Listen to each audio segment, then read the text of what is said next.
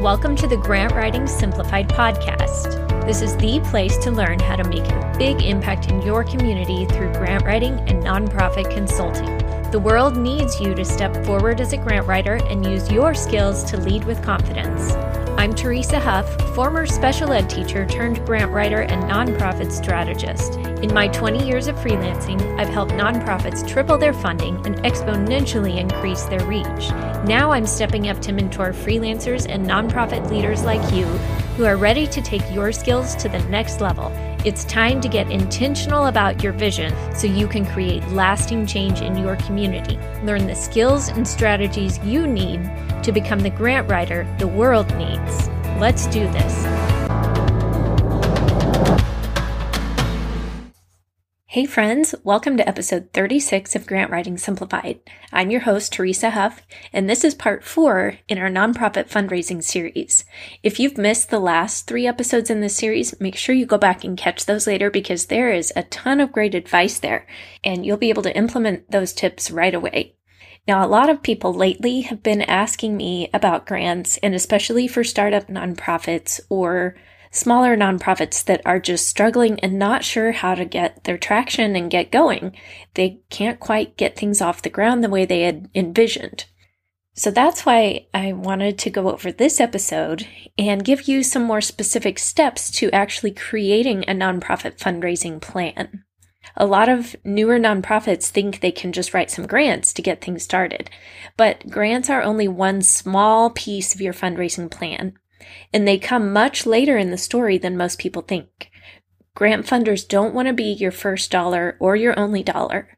I explain this in more detail in episode 6, where I talk about grant readiness and the things you need to do to set yourself up for success down the road with grants. Because if you start that too early, you can actually waste a lot of time and even damage your nonprofit's reputation. In this episode, though, I want to help you look at the bigger picture of your fuller nonprofit fundraising plan. And I'm talking to both nonprofits and grant writers here because nonprofits need to understand where you are in the process so that you can focus your efforts more effectively and set realistic goals. And for grant writers, chances are you're going to need to advise clients or potential clients sooner or later so that you and they aren't chasing dollars. You don't want to get into that cycle and you want to make sure to recognize that if your clients are in that cycle. So the more you are aware and can advise on that, the better. If you are a grant writer, chances are you'll at least be on the fringes of your nonprofit's larger fundraising efforts sooner or later.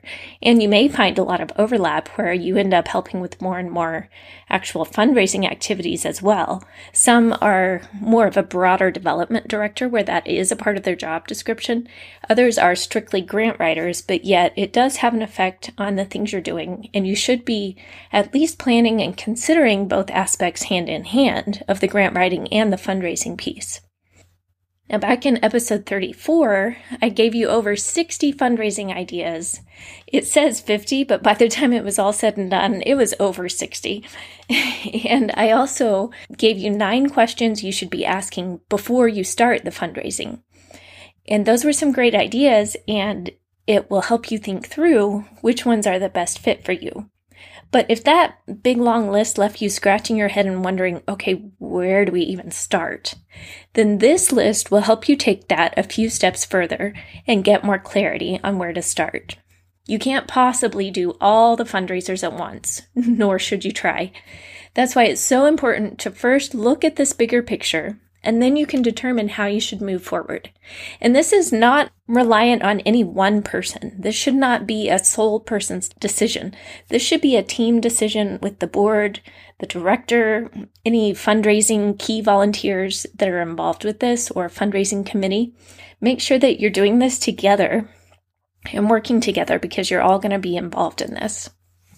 All right, here we go. Number one you need to make sure you have your budget.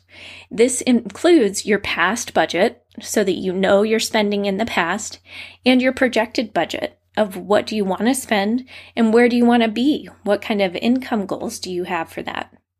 Number two, you need to really have a clear vision mission, and core values for your nonprofit. Now, if you don't have these, or if you just feel like they're a huge mouthful or they're really lame, then this is what I help nonprofits do. We work together to develop this strategy and really dig deeper to make sure we're putting together a powerful vision and mission that drives home what you do, who you do it for, and just really is a compelling statement about you in a nutshell. So if you are struggling with that piece, book a strategy call and let's get that settled. Number three, your goals. You need to set fundraising goals and make sure these are well defined enough so that you'll know when you've reached them. Don't just say, we want to raise money to build a new building. Be a lot more specific than that. And if that is your goal, that's great, but maybe break it down into several smaller goals as well and several steps along the way, kind of have some landmarks. Number four, consider your community. Look at what events are coming up, or maybe what events tend to be recurring each year or twice a year, each quarter, and look at trends. What's becoming more popular? Obviously, right now, online events are more popular, or turning to more of a hybrid model where it's online and in person and giving people that option. So consider what's going on. Consider the timeline. Is there usually a big Christmas event in your community? Then you probably need to back up and work backwards and start planning that several months ahead so that you can have things in place and not be scrambling in November of, oh, that's coming up. We should be a part of it. Oh, yeah, good idea. Back up and think that through and plan ahead. Number five, evaluate your current funding base. Look at what funding sources do you have right now? How diverse is it? And what different sources? Is it all private donations? Is it all monthly pledges? Is it all a corporate sponsor? What is that? And look at putting it on paper so that you can define it. Then you can figure out is there an area that's lacking that we really need to work on? Or is there an area that's growing and solid that we should nurture? Number six, look at the opportunities around you. Look at your community, look at your connections, your network, your board members' network in the community, and see what opportunities you have that you could be tapping into. This might also be events, guest speakers, volunteers, people who would be willing to partner with you, potential complementary organizations that you could work together on something. So look at that and just brainstorm a list. And at this point, you're just brainstorming. So even if it's a wild idea, write it down, get it on paper, because sometimes that teases out a bigger idea that actually turns out pretty good. Number seven, include donor stewardship and communication in your fundraising plan. Make sure that you are taking care of your current donors, meaning communicate well with them. Let them know how things are going. And be honest with them. Let them know what the struggles are. Let them know the wins. Let them know if something fell through or isn't quite working right. Be proactive in that communication and use a combination of methods. Maybe that's pictures and messages, social media, email. Use that combination to reach out and keep your donors in the loop and show your appreciation to them often. Number eight, prioritize your strategies. This goes back to what I was saying with all those fundraising ideas. you can't do them all. So, really look at these steps that we've talked about so far and prioritize which strategies will work the best for you right now at this stage of your nonprofit's growth. Also, an important thing to consider is how much will each strategy actually cost you? Meaning, not all fundraising events are free to put on. So, is something going to just barely break even? Are you going to lose money on it? Can you invest a small amount to get a potentially larger return? Look at the real cost of each and consider everything. Consider, you know, your time, effort, what all else is involved the time running around getting donations, your gas and mileage for that. Look at the bigger picture of that and really dig into that so that you have actual data to work with. Don't be afraid of that. You need to know it's just facts. You need the facts to be able to assess accurately what's working and what needs to be adjusted.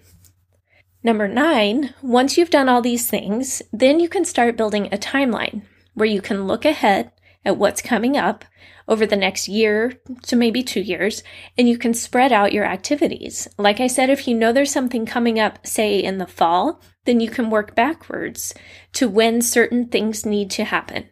Maybe by July, you need to start crafting some social media posts and letters to start going out. August, you need to have flyers and volunteers ready. So, step by step, you can back up and go through the year and start putting together that timeline.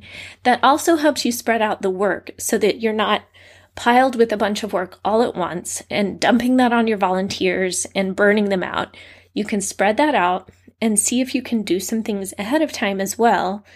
So then you aren't scrambling. It just helps avoid mistakes, avoid stress, and you can plan it out much better when you do that. And number 10, this one's important as well. You need to assign responsibilities and build in accountability as you implement. That way, it doesn't just get marked down as, oh, yeah, that's a great idea, and then nobody takes it on. You need to make sure that there are responsibilities assigned, so those can be delegated, but you kind of need a point person to monitor those and keep track and make sure those things are happening well.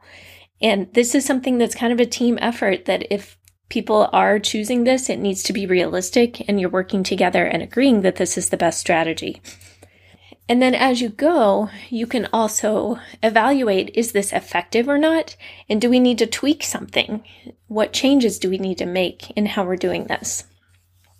All right, there you go. So, a quick run through number one, budget. Number two, a clear vision, mission, and core values. Number three, goals. Number four, consider your community events and trends. Number five, evaluate your current funding base. Number six, look at the opportunities around you. Number seven, include donor stewardship and communication. Number eight, prioritize your strategies and consider the cost. Number nine, build a timeline. Number 10, assign responsibilities with accountability. All right, if you need help thinking this through, either as the nonprofit or as a grant writer of how you could package this to help a nonprofit, go to teresahuff.com slash nonprofits, book a strategy call, and let's think this through. I don't want you stuck. I don't want you sitting there spinning your wheels and wishing you could be more effective, but not knowing how. Let's get you moving forward. You can do this, my friend. We need you out there doing this. So sometimes just a one hour call can help put a lot of pieces into place. And you can save a ton of time and frustration and stress because then it just helps you figure out what you need to focus on and how you need to move forward right now. You don't have to do all the things. You just need to do the next right things and keep doing that. And that is how you change the world. All right, my friends, have a great week. If you love this show and you learned something new about being the type of grant writer the world needs so you can create a ripple in your community, please go leave me a review over on Apple Podcasts today. Thanks for listening. Now go change your world.